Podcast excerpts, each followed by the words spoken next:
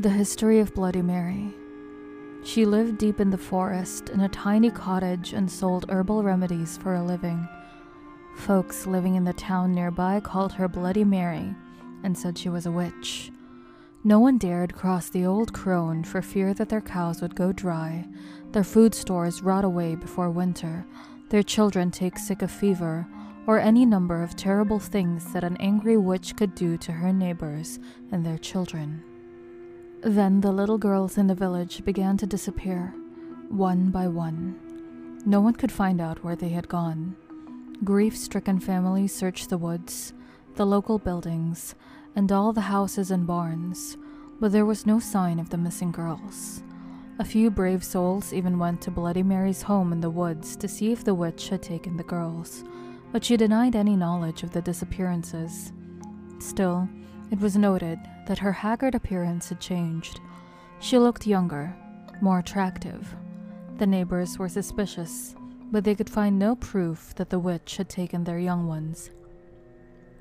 Then came the night when the daughter of the miller rose from her bed and walked outside, following an enchanted sound no one else could hear. The miller's wife had a toothache and was sitting up in the kitchen treating the tooth with an herbal remedy when her daughter left the house. She screamed for her husband and followed the girl out of the door. The miller came running in his nightshirt. Together, they tried to restrain the girl, but she kept breaking away from them and heading out of town. The desperate cries of the miller and his wife woke the neighbors. They came to assist the frantic couple. Suddenly, a sharp eyed farmer gave a shout and pointed towards a strange light at the edge of the woods. A few townsmen followed him out into the field and saw Bloody Mary standing beside a large oak tree, holding a magic wand that was pointed towards the miller's house. She was glowing with an unearthly light as she set her evil spell upon the miller's daughter. The townsmen grabbed their guns and pitchforks and ran toward the witch.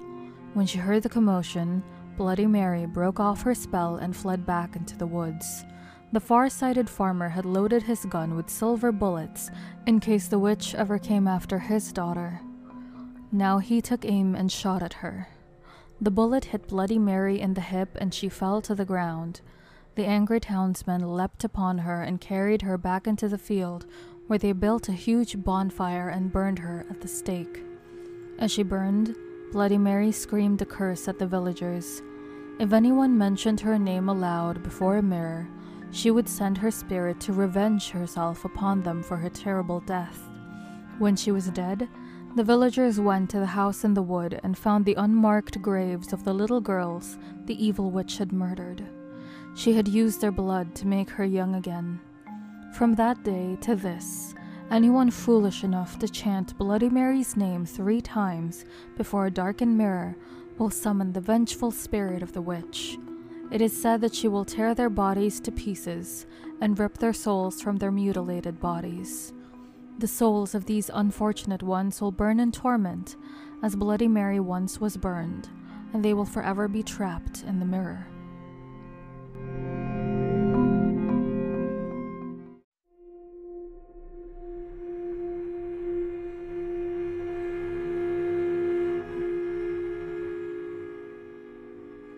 When I was very young, I was not the horror lover, so every time I watched a scary movie, I'd have nightmares.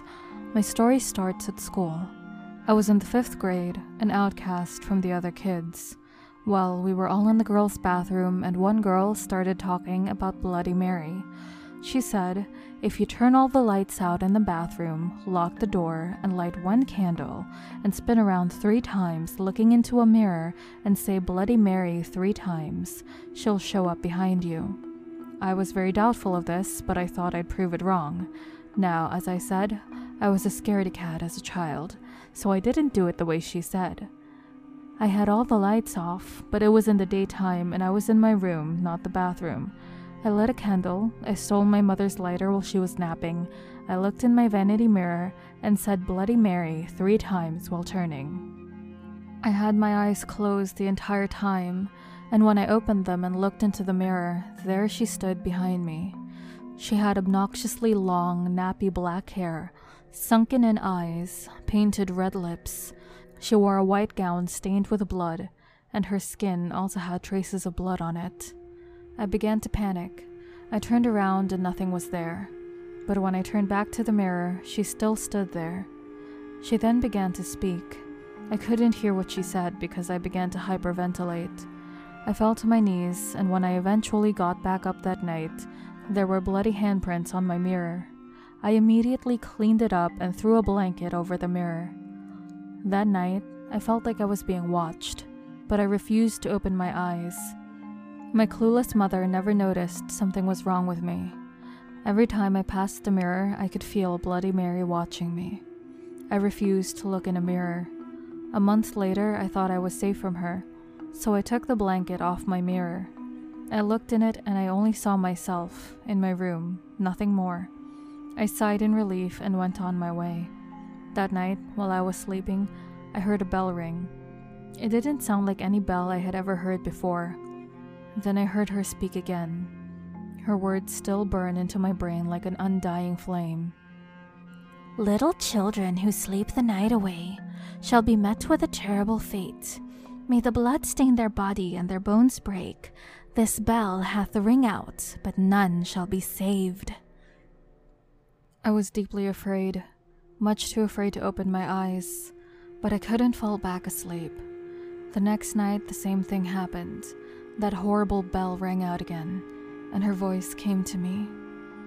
Little girl who sleeps upon this bed, you've escaped death's hand, but not again. You'll be met with the same fate that I have met. Sweet nightmares, sweet girl, you'll soon be dead. I was really scared now, so much that I couldn't stand it. I shot open my eyes and my room was empty. I looked over at my mirror and there was bloodstains on it. I turned over to my window and tried to go back to sleep, but to no avail. The next day, I went over to my grandmother's house. I got on her computer to search up Bloody Mary.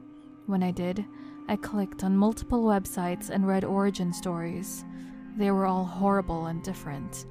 I didn't want to die like this, let alone at all. I was only 10, almost 11 for God's sake.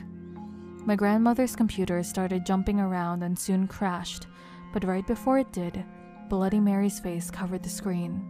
I backed away from the computer and had my grandpa try to fix it. He had to get a new computer entirely. I was screwed. Very screwed. But who could I go to for help?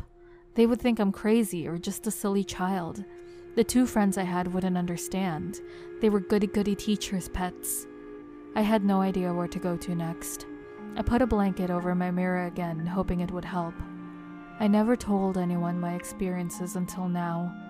Even today, five years after it all happened, I can't look at myself in the mirror the same way. Never look at what's standing behind you in a mirror.